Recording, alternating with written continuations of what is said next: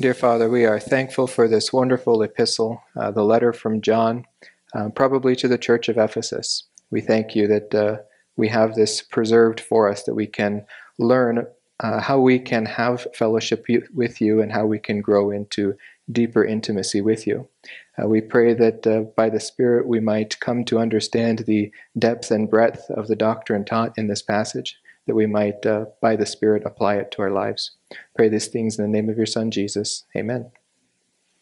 All right, you may all be seated. We continue on with our study through the first epistle of John. We're in our first series in John out of uh, three in the first epistle of John, and then we'll have a practical application in his two letters. But We're focusing on three doctrines in this first part life, light, and love.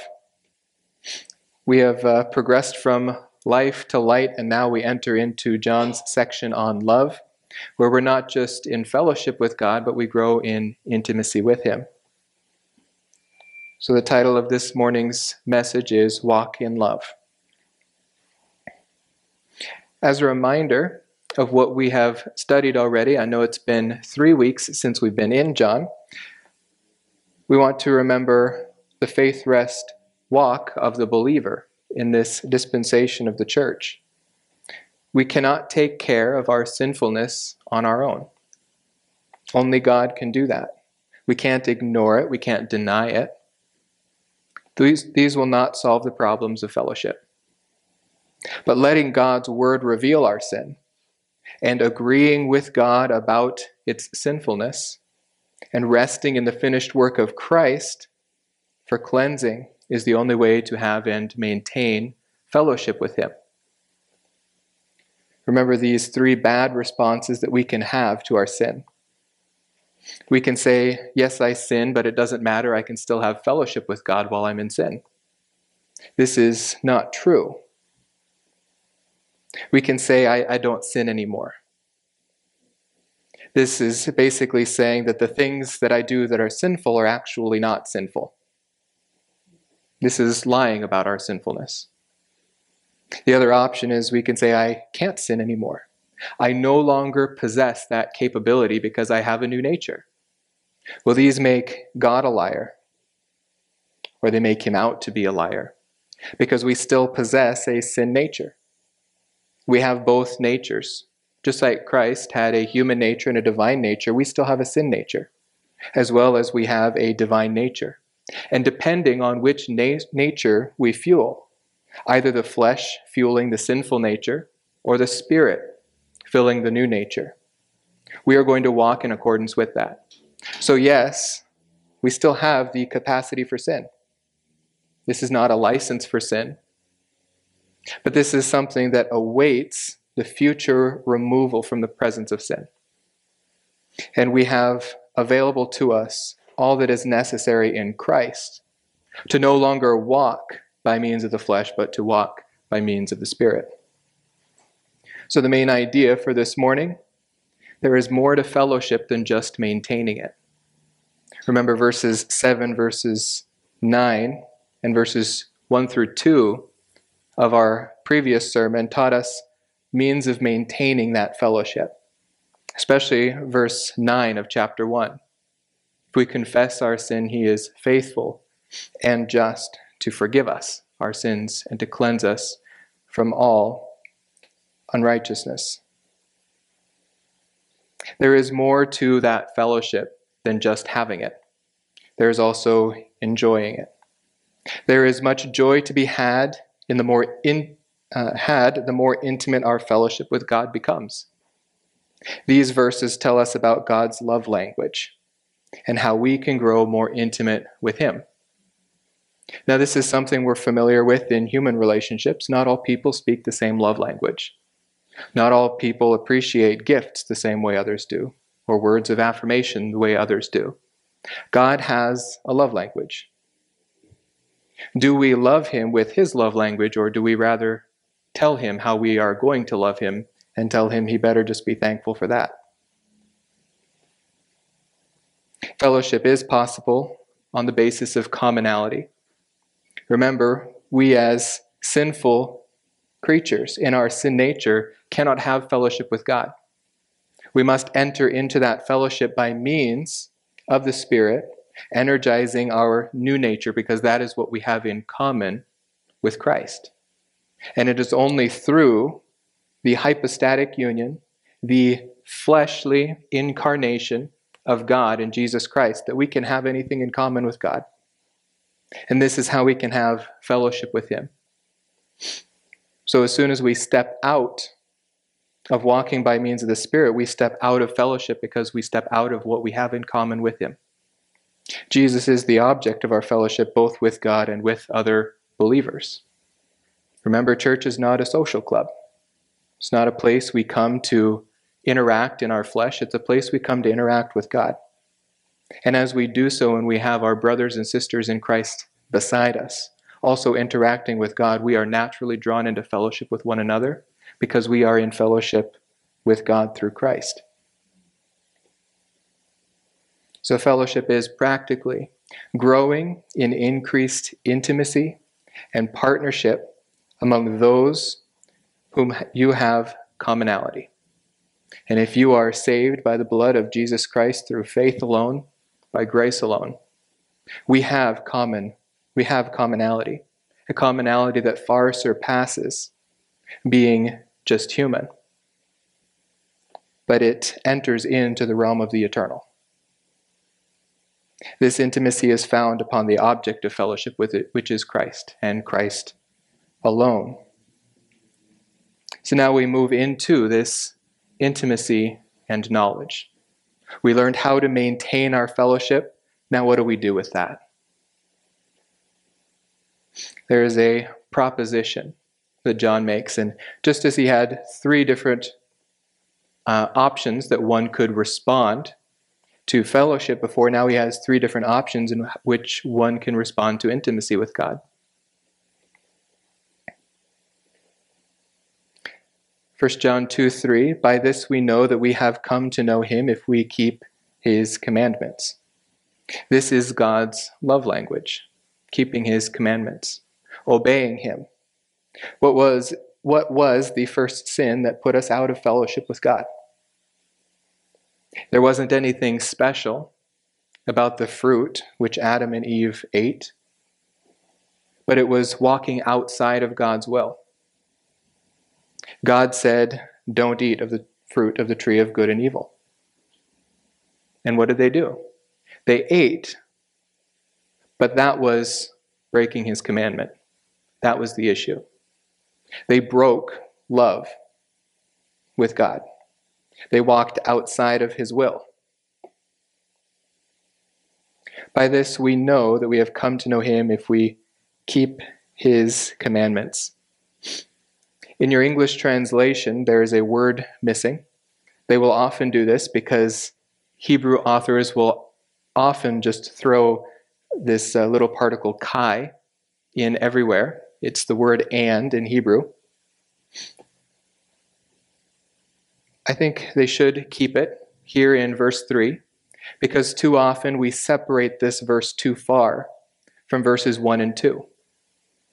See, many, especially since uh, the uh, theologian Beza, after John Calvin, have taken the book of First John as tests of salvation. They chop it up into little pieces. They forget the truth. They forget the positional truth that we have in Christ. And they move on in every instance to say, and if you don't do this, you don't have salvation. If you don't do this, you don't have salvation. Well, this is one of those verses where some will take it and say, well, if you don't keep his commandments, you were deceived, you never had salvation to begin with. Well, this would disqualify every single person who has ever been saved. You see, they try to uh, make First John a little more forceful, a little more strong than they think it is. But in doing so, they have to diminish the sinfulness of sin and say, Well, I keep his commandments most of the time. Well, that's not the commandment. It is to keep them all of the time. And if they followed the context of the verse and they rightly connected with that logical connector, verse 3 with verses 1 through 2, they would see that our position in Christ is firm, it is eternal, and it is secure. My little children, I am writing these things to you so that you may not sin. He's giving us an opportunity to avoid sin by resting in Christ, not in our own efforts to keep his commandments. If anyone sins, we have an advocate with the Father. Jesus Christ, the righteous. He himself is the propitiation for our sins. He took on the wrath of all of our sins, past, present, and future. And not only for ours, but for those of the whole world. Unlimited atonement. Every person who has ever been born has had his sins paid for by Christ already. And he receives that through believing, not through keeping his commandments, not through baptism, not through communion. By faith that Christ's death on the cross paid for your sins, that that was sufficient, that that was good enough, and that Christ rose from the dead and this guarantees us new life as well. And this new life is not just a life waiting for us after the grave, this is a life that we enter into the moment we believe. How do we live that life? Well, this is what John is telling us how we live that life that is firmly secured on the finished work of Christ. By this we know that we have come to know him if we keep his commandments. We have two words here I want to go a little deeper on. We're going to start with know. What does it mean to know? This is the Greek word gnosko. There's two Greek words for knowing. One is oida and one is gnosko. Oida is the knowledge of facts, the knowledge of things. For example, I could say I know Greek. But I could say more truthfully, I gnosko English. This is not just words on a paper that I can handle, but this is how I think. This is how thoughts and ideas form deep inside of me. So we might oida something, but when we gnosko something, it is a deep and intimate knowledge. You might know your cat or dog. You might think you gnosko them, but you probably oida them. You don't know what's going on inside their head. You don't know what makes them tick. But if you have a spouse, you learn this person so intimately. You gnosko them. You know them. They don't even need to speak, and you understand what they are thinking. This is the kind of knowledge that is being claimed here. This is experiential not just factual. We know experientially that we have come to know Him. Now, Greek is a very interesting language. It's very difficult to put into English because they don't handle their tenses the same way we do. We might say, I go or I went, and we understand that one is in present time and one is in past time. Greek does not encode its verbs with time it encodes them with completion or incompletion. We call these imperfective, that which is incomplete, and perfective, that which is complete. Well, here, this second no is not in the present tense, which is in uh, imperfective, it is in the perfect tense, perfective. And it is also a stative verb. It tells us about a state of something. Not an action, not an outward activity, but an inward cognitive activity. When you put this kind of stative verb together in the perfect tense, it doesn't put it in the past, it makes it intensive. So, this doesn't mean that we have come to know Him in the past and that has present results, but it means that we have come to know Him intimately. He is doubling down on this intimacy of knowledge.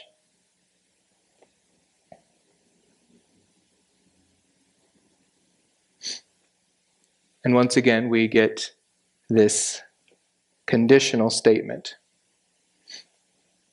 We remember these. Last time we had three different conditional statements. If we walk in the light as he himself is in the light, we have fellowship with one another, and the blood of Jesus, his Son, cleanses us from all sin. We have a condition and we have a result of that condition. Here, those are reversed. We have the result first, and then we have the condition. The result of keeping his commandments is growing into that deep and intimate knowledge of who he is. If we walk in obedience to his word, if we walk in that light, we let it reveal who we are and who he is. We come to understand not only his commandments, but his will. And we can walk intimately with him.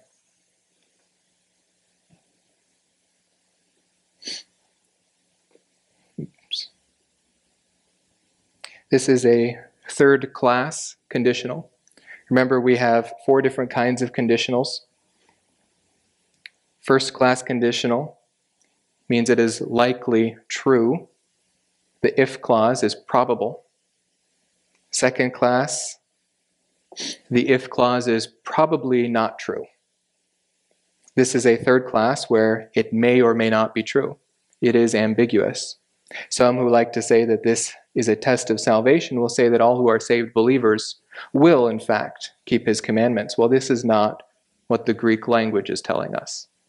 It is absolutely possible that one who is saved and firmly secure positionally in Christ may choose not to walk in intimate knowledge with Christ, may choose to take the salvation that they've been given and do nothing with it. Yes, they will be saved in the end, but they will have nothing to show for it, and they will have never experienced the joy of fellowship with God. A fourth class conditional is simply wishful thinking. It's not that either. This is possible. It is possible for us to keep His commandments. Now, that is also something incredible. Because it's not by means of the flesh that we can do this, as we'll see as we go on in the verses this morning, but it is by means of the Spirit that we even have hope of keeping His commandments. You see, this is a huge difference between the law of Moses and the law of Messiah. The law of Moses was a ministry of condemnation because we were given the standard, we were given the rule, but we were given no power to do it. It was to show man his inability. So that when Christ came on the scene and he kept the law perfectly, we could see his ability. In the law of the Messiah, we are revealed intimate knowledge about His will. We are given commands, yes, but it is not a law code. There were 613 different regulations in the law of Moses. It was very impersonal. If you want to know the law of Messiah, you study his scripture. All of it. You don't have boxes to tick off, it's a relationship. It is the knowledge between a husband and a wife, a father and a son, not a king and his servant. We are called friends. We are brought close. And we are given, for the first time, power to do what he has commanded us to do. John 17. Now we're going to refer back to the upper room discourse quite often. The upper room discourse is the soil in which First John is planted, and it grows into a elegant and beautiful flower, and that is not my metaphor. It's very cheesy, but I like it. John 17 says, Jesus spoke these things, and lifting up his eyes to heaven, he said, Father, the hour has come, glorify your Son that the Son may glorify you even as you gave him authority over all flesh, that to all whom you have given him, he may give eternal life. Our positional salvation was taken care of in Christ. That gave us eternal life, but here he goes on to explain eternal life. This is eternal life that they may know you, the only true God and Jesus Christ, whom you have sent. This is one of those statements where we kind of scratch our heads a bit and move on, unless we really stop and camp on it for a bit. Kind of like Paul's famous to live is Christ and to die is gain. There's a lot of depth to that truth, but it takes us a minute to figure it out. Eternal life, yes, it is existing forever, but we can exist forever in either state, either in hell or in heaven. The life that is given to us is something dynamic, it is something altogether new. It is that close and intimate fellowship with God that will last into all of eternity. This is a gift that has been given to us. And here we see that it begins at salvation. This is eternal life, that they may know you, the only true God. How amazing is that? That we can know God. I glorified you on earth, having accomplished the work which you have given me to do. How did he glorify God? He was obedient to God's will. Now, Father, glorify me together with yourself in the glory which I had with you before the world was. I have manifested your name to, to the men whom you gave me out of the world. They were yours, and you gave them to me, and they have kept your word. Now, as we progress through these verses in 1 John, we'll see that there is a progressive intimacy between keeping his commandments and keeping his word. There is something deeper about the second, something about mature and spiritual believer. Now they have come to know, once again, that perfective stative verb, this deep intimacy that the disciples had arrived at by the time of the cross. Now they have come to know that everything you have given me is from you. For the words which you gave me I have given to them, and they received them and truly understood that I came from you, and they believed that you sent me. So, what is our intimacy with God? Intimacy goes beyond a mended relationship to a loving and reciprocal relationship. A new believer can immediately enter into fellowship with God. There's nothing you have to do but believe to have that fellowship restored. But intimacy increases with spiritual maturity. For eternity, we will grow deeper in intimacy with God, and this is eternal life. This is what we have to look forward to what we get a taste of today, we get for all of eternity. We might as well start now, living in accordance with our position in Him, because our future is already so secure that it's often spoken of in the past tense, because it is absolutely guaranteed. What is then the response? The one who says, I have come to know him but does not keep his commandments is a liar, and the truth is not in him.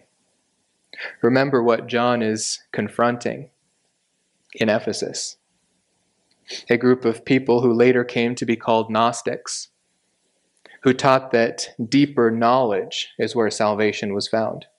They would have deep and secret knowledge that they would ter- teach to these Christians things that were not part of the apostolic doctrine. They would claim deeper intimacy with God because of this deep and secret knowledge that they had. John is saying, just look at them. They are not intimate with God because they disregard the things he says. Someone who is in an intimate relationship with God does not do that because someone who loves God does not do that. Now, loving God, again, is not a test of salvation, but it is a test of intimacy. So here we have a bad response to the opportunity for intimacy. Once again, we can bring God down to our own level. I can love God even while disobeying His will. This is not true. If you are disobeying, you are not loving him. You are not speaking his love language. You are telling him to just be good with whatever he gets. This will not increase intimacy. Imagine doing that with your father. Dad, I broke all the windows in the house. You're welcome. I thought it was time for some new ones. Just helping you out there. Dad, I'm sorry. I pulled my sister's hair. She was annoying, and I thought it would shut her up. You're welcome. This is often how we treat God. It sounds ridiculous. It was just a white lie. I had to tell it because they wouldn't have understood otherwise. I needed them to walk in obedience with you, so I, I just fibbed a little. This is for God's glory, right? No, this is because we don't trust Him. He asks us to walk in the light, having all things revealed by light. When we lie, we cast darkness. We're not walking in the light. We're not trusting Him that He is the one doing it by His Spirit, but rather we are trying to bring the result that we expect He should want by means of our flesh. This is not going to grow intimacy with Him.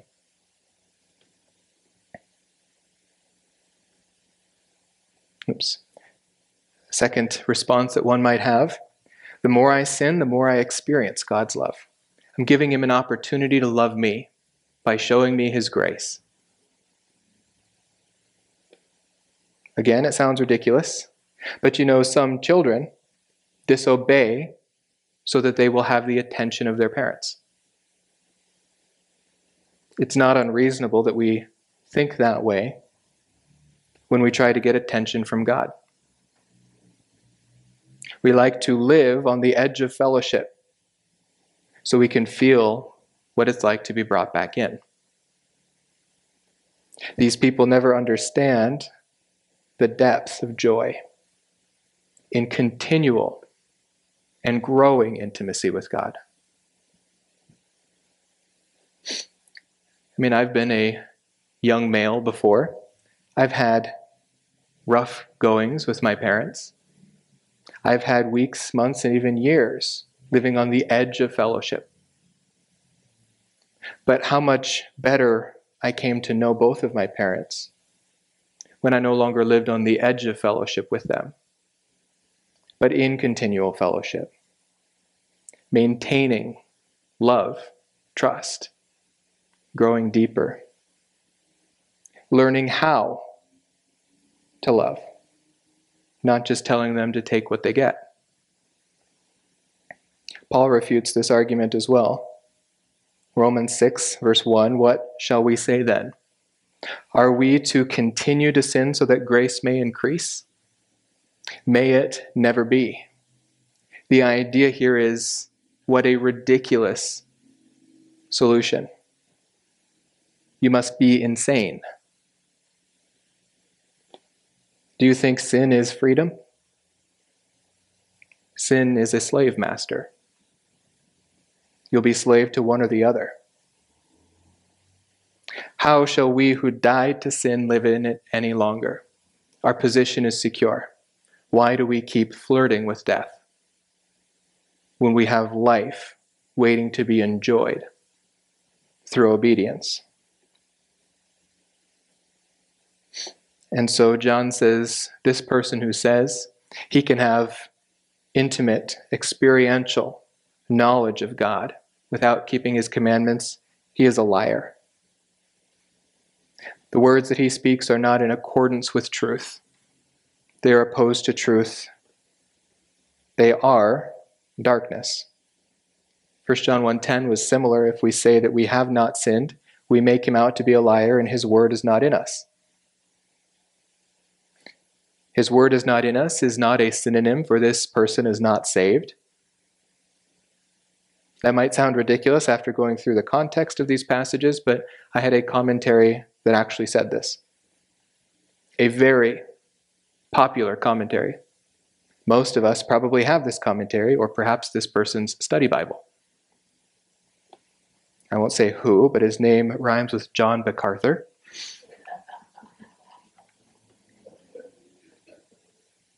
This is wrong. This is a test of intimacy. We try to scare people into obeying by telling them they're going to lose their salvation if they don't. This isn't going to help anything. This person's going to try to do it by their flesh. God has not given us the opportunity to run with our tail between our legs, hoping by the skin of our teeth we'll get into heaven. He has given us that guarantee so that we have the freedom to grow in our relationship with Him. What if your parent told you when you were a young child, if you ever lie again, I'm putting you up for adoption? You know, it might work, but that's not going to grow the intimacy between this parent and child. Trust goes both ways. Because we can trust his finished work, we have freedom to grow in him. This person who says this is a liar. He does not know God intimately. The Gnostics did not have secret knowledge of God. The truth is not in them. You know, some of them may have been saved.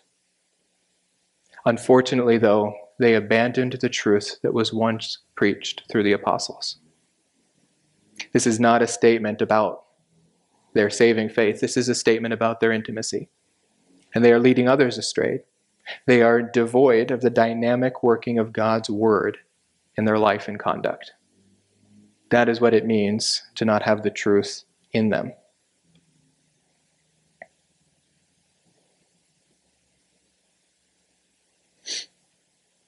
Now we come back to this keeping his commandments idea.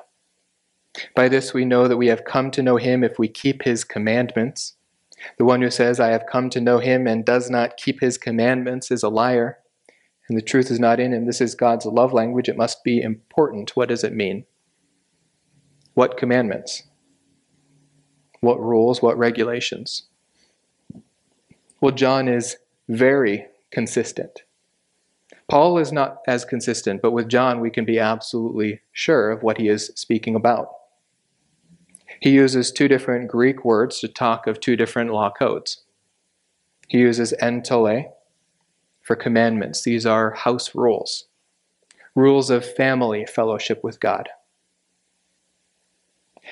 This is not the word that he uses for the law of Moses. The law, which is rules and regu- regulations of a government, is the Greek word nomos. When John tells us that we love God by keeping his commandments, in no uncertain terms, he is not telling us to keep the law of Moses.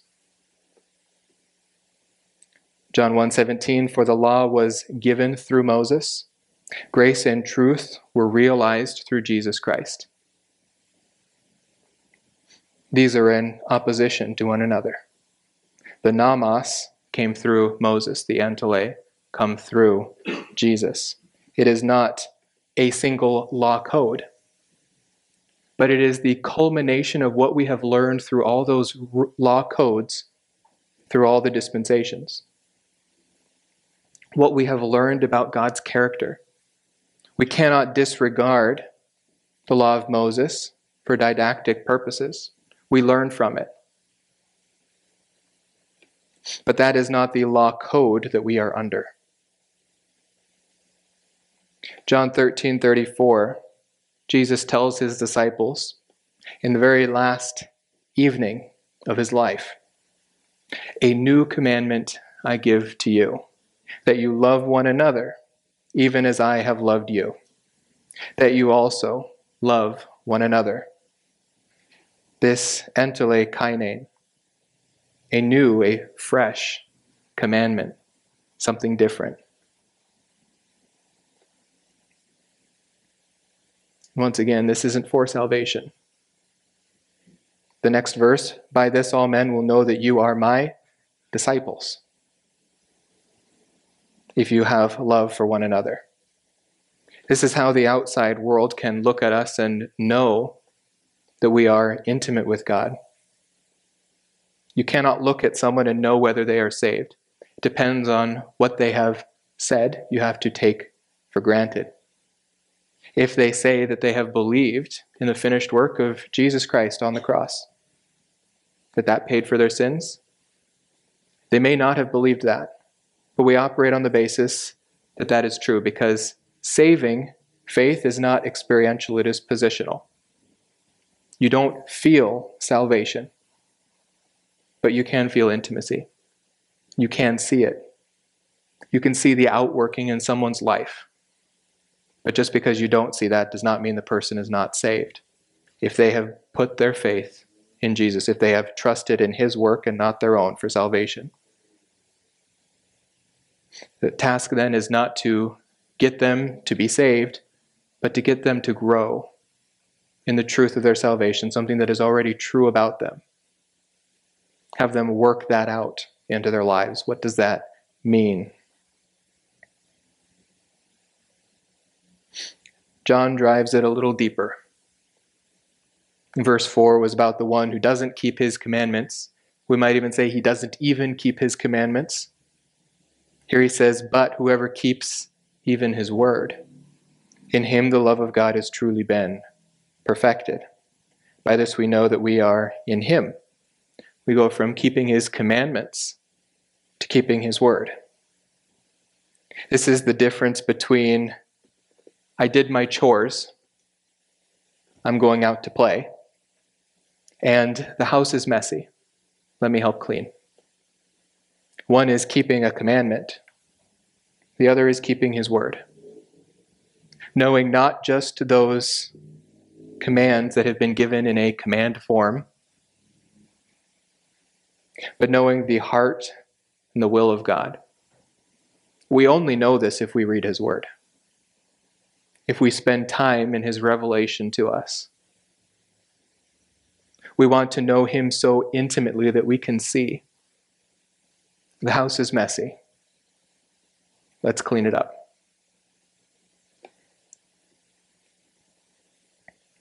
John 14, 19, Jesus said in the upper room discourse, After a little while, the world will no longer see me, but you will see me because I live, you will also live. This is a fascinating truth as well.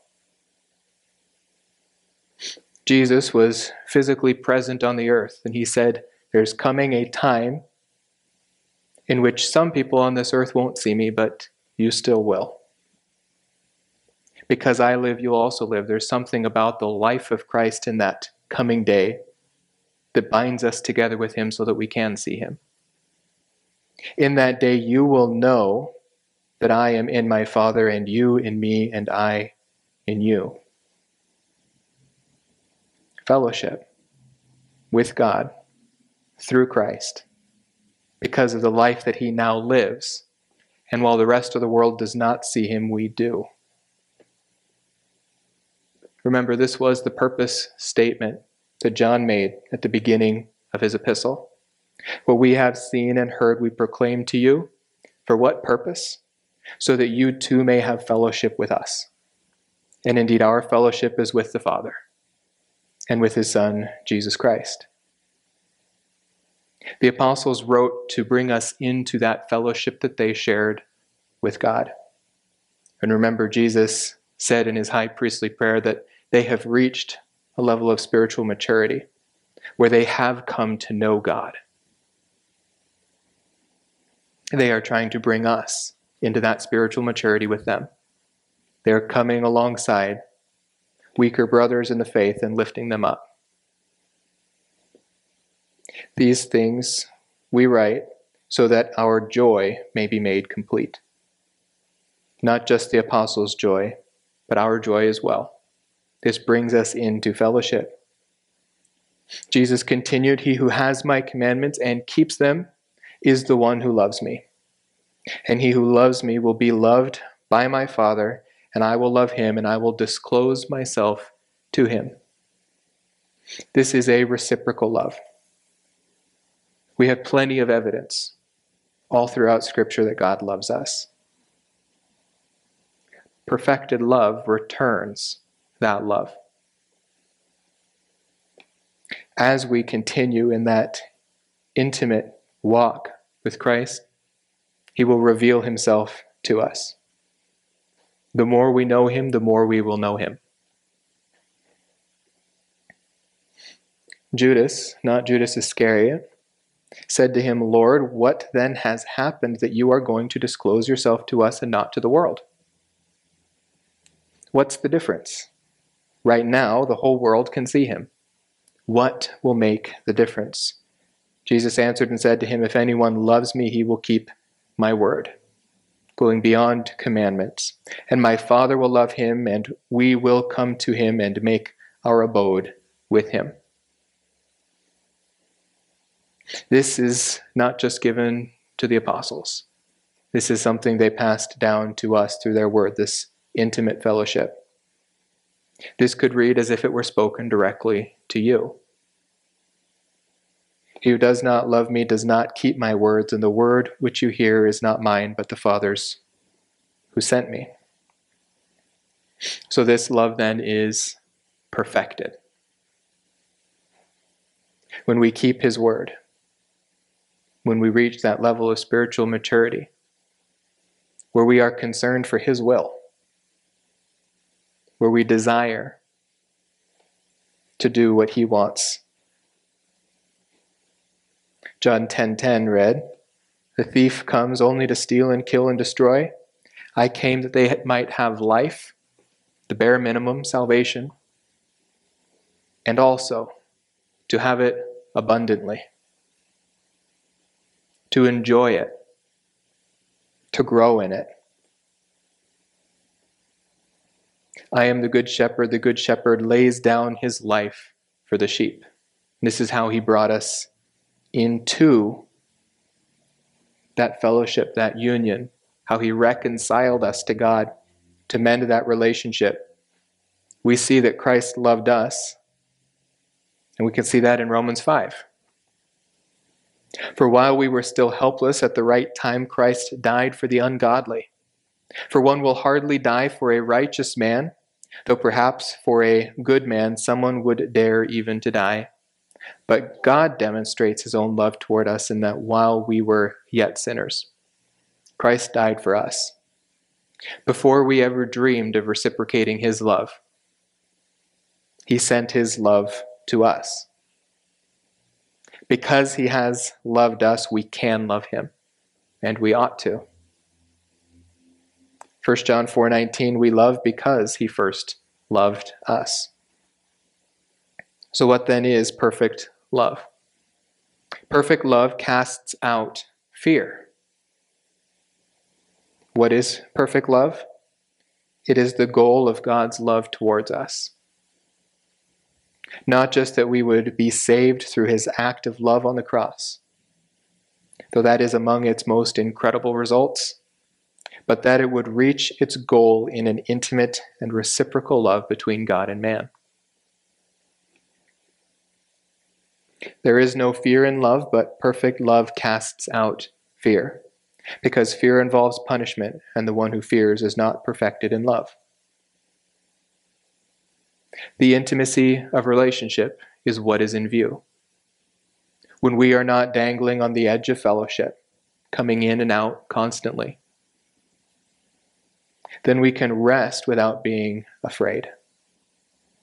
Rest without being afraid of punishment without being afraid of being chastised, so that we might snap out of it, confess our sin, and return to fellowship. But if we live a life of growing intimacy, then we live a life without fear that Father is going to take the belt out. Isn't that a wonderful truth to live in? And by this we know that we are in him. Now, some Bible translations, including the NASB, put a colon after this because they attach the second half of verse 5 with verse 6. It probably is just a summary statement of verses 3, 4, and 5. And then verse 6 is going to expand on what it means to be in Him. This is an anaphoric in him, meaning it's looking up, it's not looking forward. By this, looks back at everything that he has just said. By this, we know that we are in him.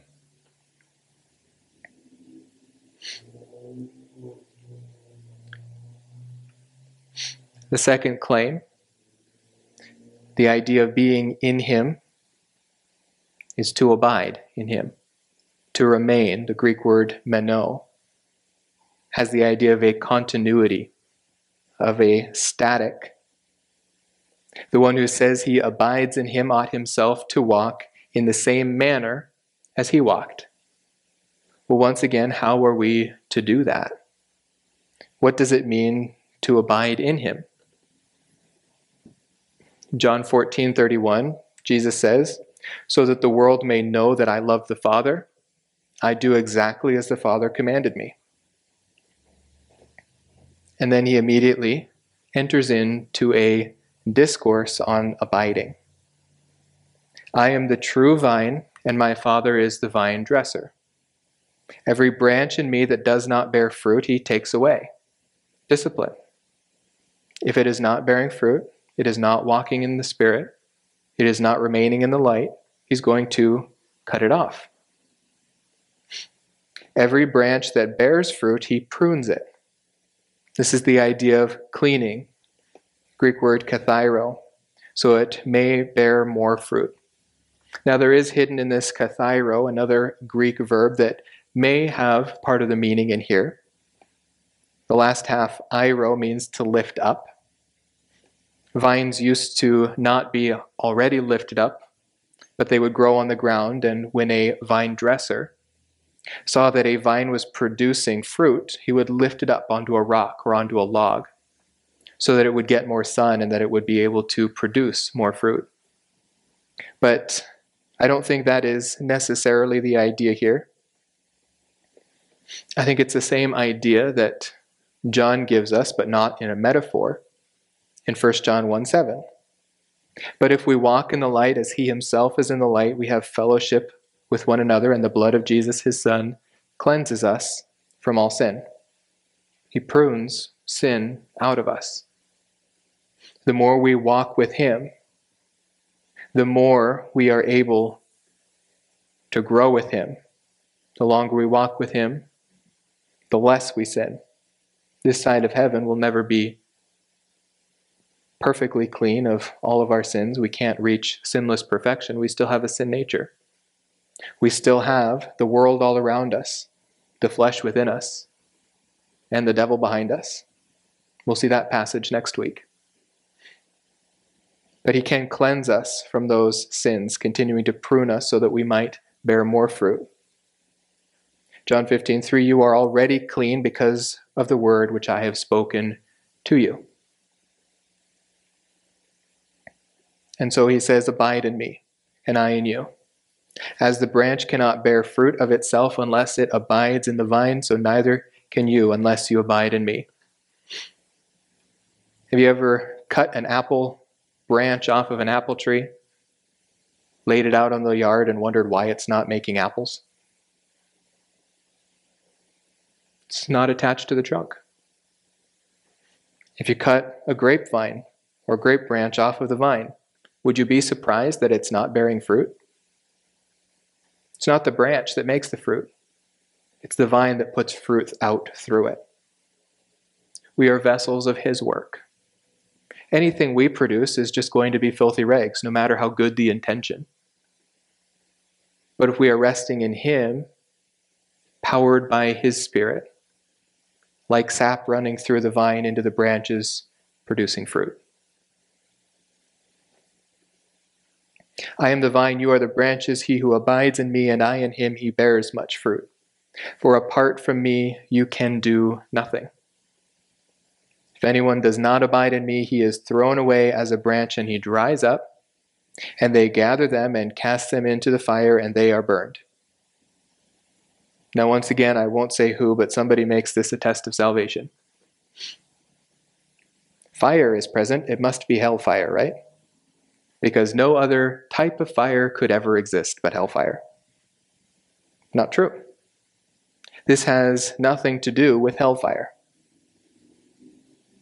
There is a judgment through fire that saved and secure believers will go through as well. The only difference is we have been made of such a pure quality by the blood of Christ that we will survive it, one way or another. But those things which we have produced, or that have been produced through us, what of those will remain through the fire? That is the question. Because we are Christ's workmanship. That is perfected. That will pass through the fire unscathed. But our works, are those also Christ's workmanship, or have we tried to make something ourselves by the flesh? 1 Corinthians 3:10 according to the grace of God which was given to me like a wise master builder I laid a foundation. And another is building on it.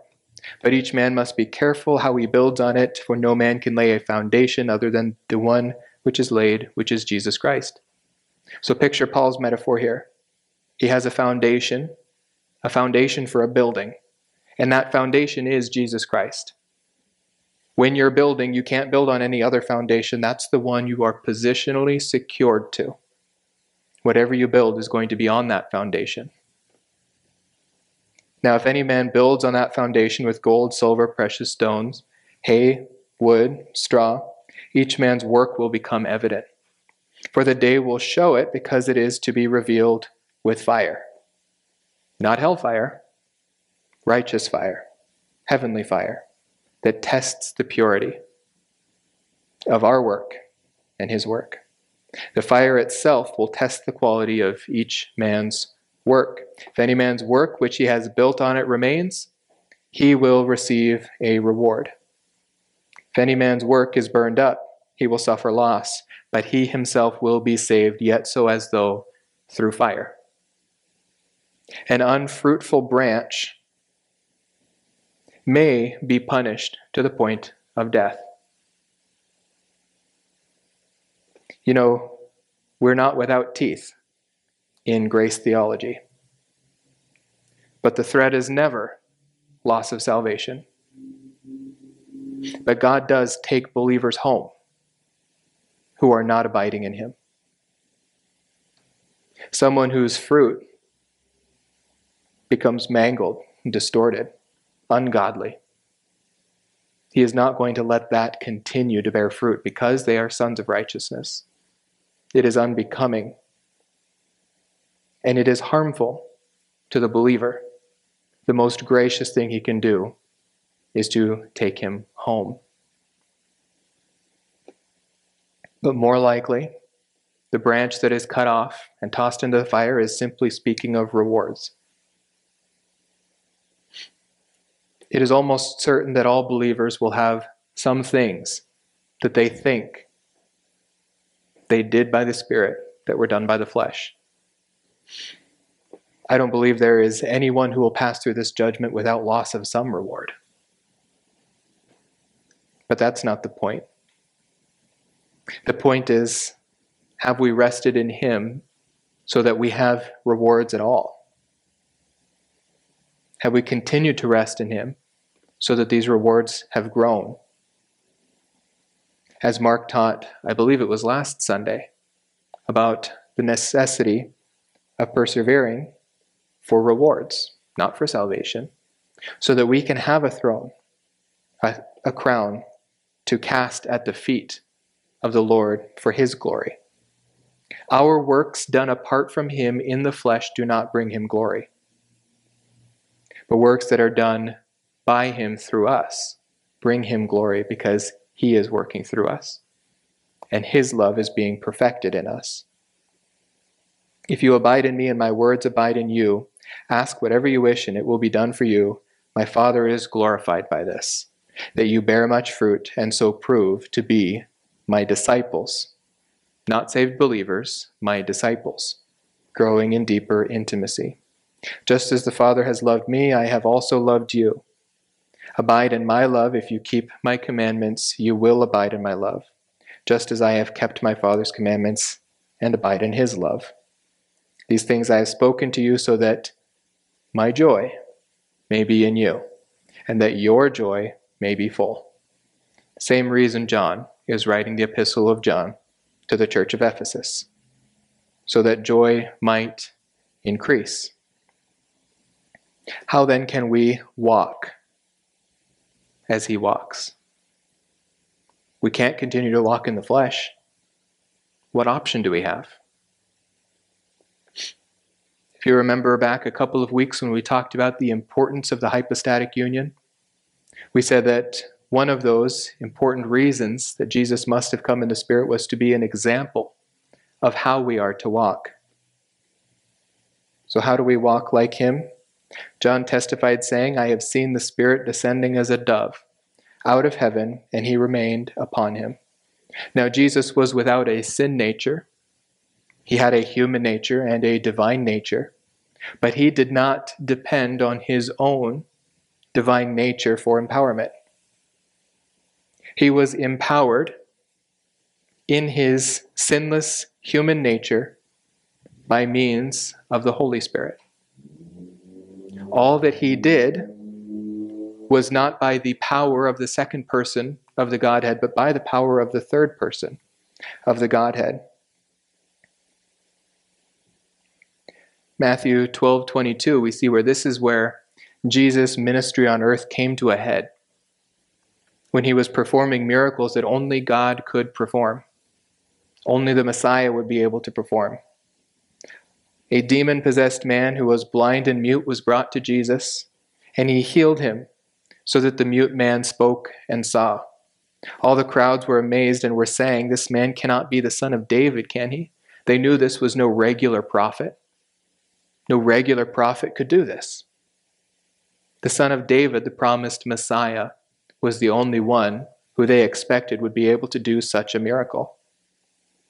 But when the Pharisees heard this, they said, This man casts out demons only by Beelzebub, the ruler of the demons. The spirit which is working through Jesus, they said, is an evil spirit, king of the demons. Jesus responds, If I cast out demons by the Spirit of God, then the kingdom of God has come upon you. Jesus is not saying, If I cast out spirits by my own power because I am God, then the kingdom of God has come upon you. As if it weren't clear enough, he redefines it in verse 32. Whoever speaks a word against the Son of Man, it shall be forgiven him, but whoever speaks against the Holy Spirit, it shall not be forgiven him, either in this age or in the age to come. Jesus performed his miracles in the body, in a sinless nature, the same sort of new nature that he gave us alongside our sin nature and then he indwelled us with the Holy Spirit so that we have power to walk like him. But this power does not do our will. When we pursue our own will, we are reverting to the sin nature. When we pursue his will, the new nature is energized by the Spirit, and good works can flow through the believer. The importance of the incarnation, remember, for the past, that he is a kinsman redeemer. He had to be a man to die for men. For the future, this earth was created for a human ruler, and he is worthy. He had to come as a human to take that throne. For the present, he gives us an example for the empowerment of the Holy Spirit. The Holy Spirit can and will work through the believer. Acts 1 8, you will receive power when the Holy Spirit comes upon you. Jesus promised to his disciples.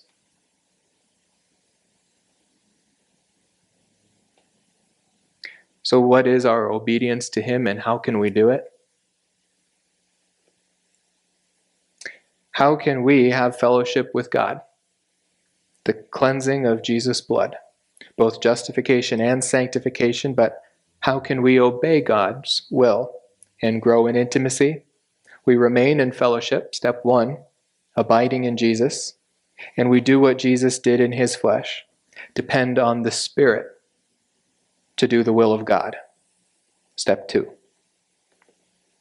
Galatians 5:16 I say walk by the spirit and you will not carry out the desires of the flesh.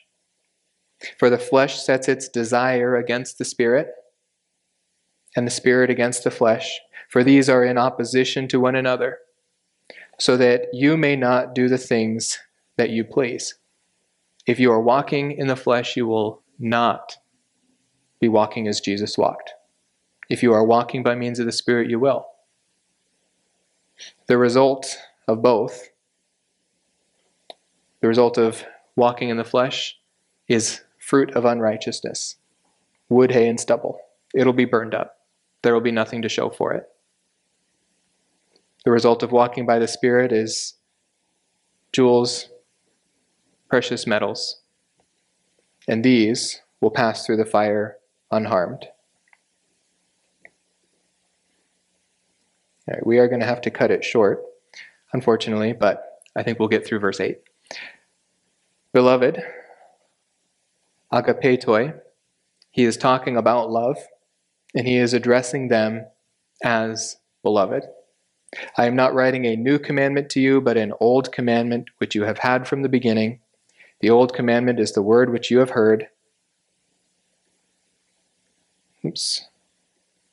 On the other hand, I am writing a new commandment to you, which is true in him and in you. How is it possible that it is an old commandment and a new commandment? It is an old commandment in the sense that John is not telling them anything new. This is something that they know already. What we have seen and heard, we proclaim to you also. Or as Jude put it, we have handed down the word once for all from the apostles. That's a bad paraphrase, but you know what I mean. He is not changing the apostolic doctrine. He is not giving them a new principle. He is giving them the principle that they had been given ever since Christ first uttered it the night before he died on the cross. It is a new commandment, once again, kainos. It is fresh, contrary to neos, which means brand new. And it is true. Alethes, it is genuine, it is apparent in him and in you. It is revealed, you might say. John 13, 34 again, a new commandment I give to you that you love one another, even as I have loved you. John is going to repeat this twice more in the epistle of 1 John and once in his second epistle. And you might say, well, that is an old commandment. It comes from the law of Moses, where he said, You shall love your neighbor. But here's the difference as yourself. It was impossible to love your neighbor, even as God loved you, unless something changed about the human nature. In fact, this was hard enough. You might even say this was impossible. Matthew 22, Jesus is asked by the Sadducees, which is the greatest commandment in the law? Now, this is law, the law of Moses. He said to them, You shall love the Lord your God with all your heart. That's God's love language, right? Obeying Him. Love the Lord your God with all your heart, with all your soul, and with all your mind. This is the greatest, great and foremost commandment. And the second is like it you shall love your neighbor as yourself. Jesus, speaking here almost a week before the crucifixion, a week before the cross, the cross upon which the law of Moses ended as well, told them what the law had said. On these two commandments depend the whole law of Moses and the prophets who wrote during the period of the law of Moses. It was about four days later he gave them that new commandment. When there is a change in dispensation, some things change some things are added, some things do carry over, and other things are amplified or diminished. For example, look at the dietary codes through the different ages.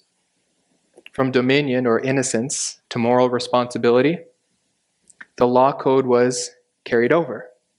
It remained a vegetarian diet.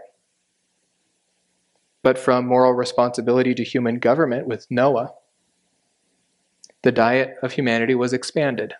It was amplified to include all things save for blood. From human government to promise, which we are about to enter into in March, we're going to look at the new dispensation of promise. What had been given to Noah was carried over to Abraham. The greatest change occurred moving from promise to law with Moses, where they got a fully developed dietary code for the purpose of separating the Jews from all other people, for the purpose of breaking fellowship between them and the nations, so that they might have fellowship with God. But moving from law to grace, that law code was wholly terminated. And it went back to the dietary code of Noah. All things save for blood. Blood is the one thing that has never been given to us to eat. That is food. So, this is something here that is expanded. The law of Moses was perfect, but it was a ministry of condemnation, laws without power. The law of Moses, or the law of Messiah, is absolutely perfect because it is the will of God. And along with it comes power to do that. And so the law is amplified, it is increased. The second most important commandment to love your neighbor as yourself has become love your neighbor even as I have loved you. John 15, 12, this is my commandment that you love one another just as I have loved you. Greater love has no one than this, that one lay down his life for his friends. If you are my friends, you are my friends if you do what I command you. No longer do I call you slaves, for the slave does not know what his master is doing. But I have called you friends, for all things that I have heard from my Father I have made known to you. You did not choose me, but I chose you, and appointed you that you would go and bear fruit and that your fruit would remain, so that whatever you ask of the Father in my name, he may give to you. This I command you that you love one another. Why?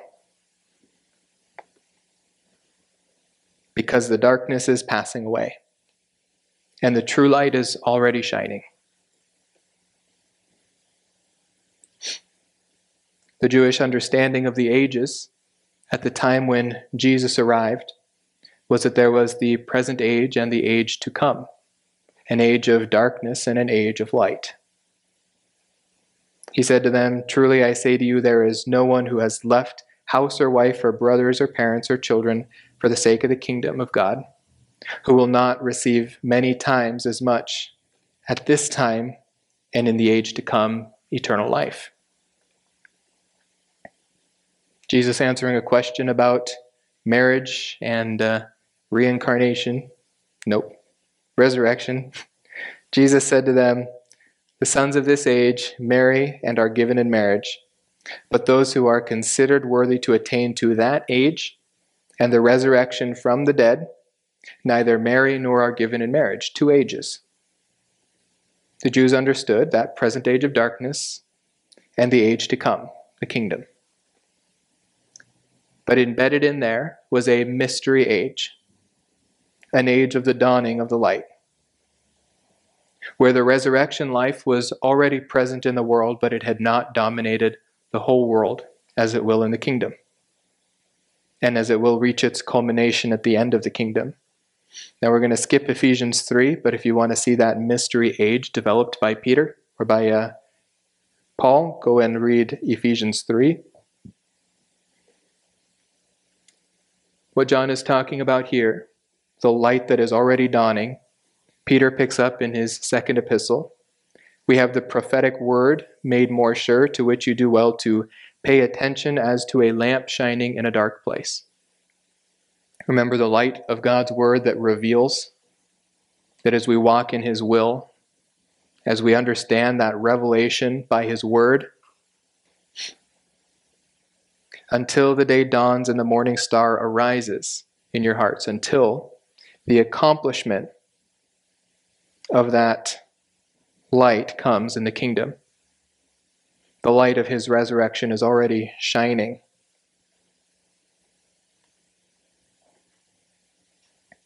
And it is also what we look forward to. There will no longer be any curse, and the throne of God and the Lamb will be in it. His bondservants will serve him, they will see his face, and his name will be on their foreheads. Remember, this is eternal life, that they know God. There will no longer be any curse. The throne of God and of the Lamb will be in it, and his bondservants will serve him, obey. They will see his face, and his name will be on their foreheads, and there will no longer be any night.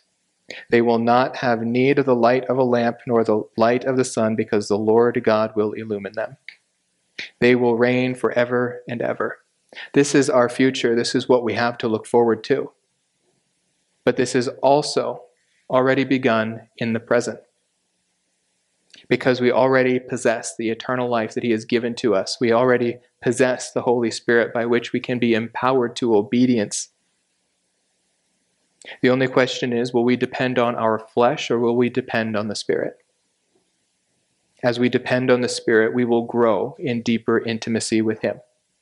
We read His Word to know His will, and we determine beforehand to do it, whatever it may be. Let's pray. Dear Father, we are so thankful for the gift of eternal life that you have given us through your Son, and that it is not just a future expectation, though it is a future guarantee. It is also a present experience. We pray that we might all grow in deeper understanding of who you are, of what your will is, and that the Spirit might empower us all to walk by means of the Spirit. We pray these things in the name of your Son, Jesus. Amen.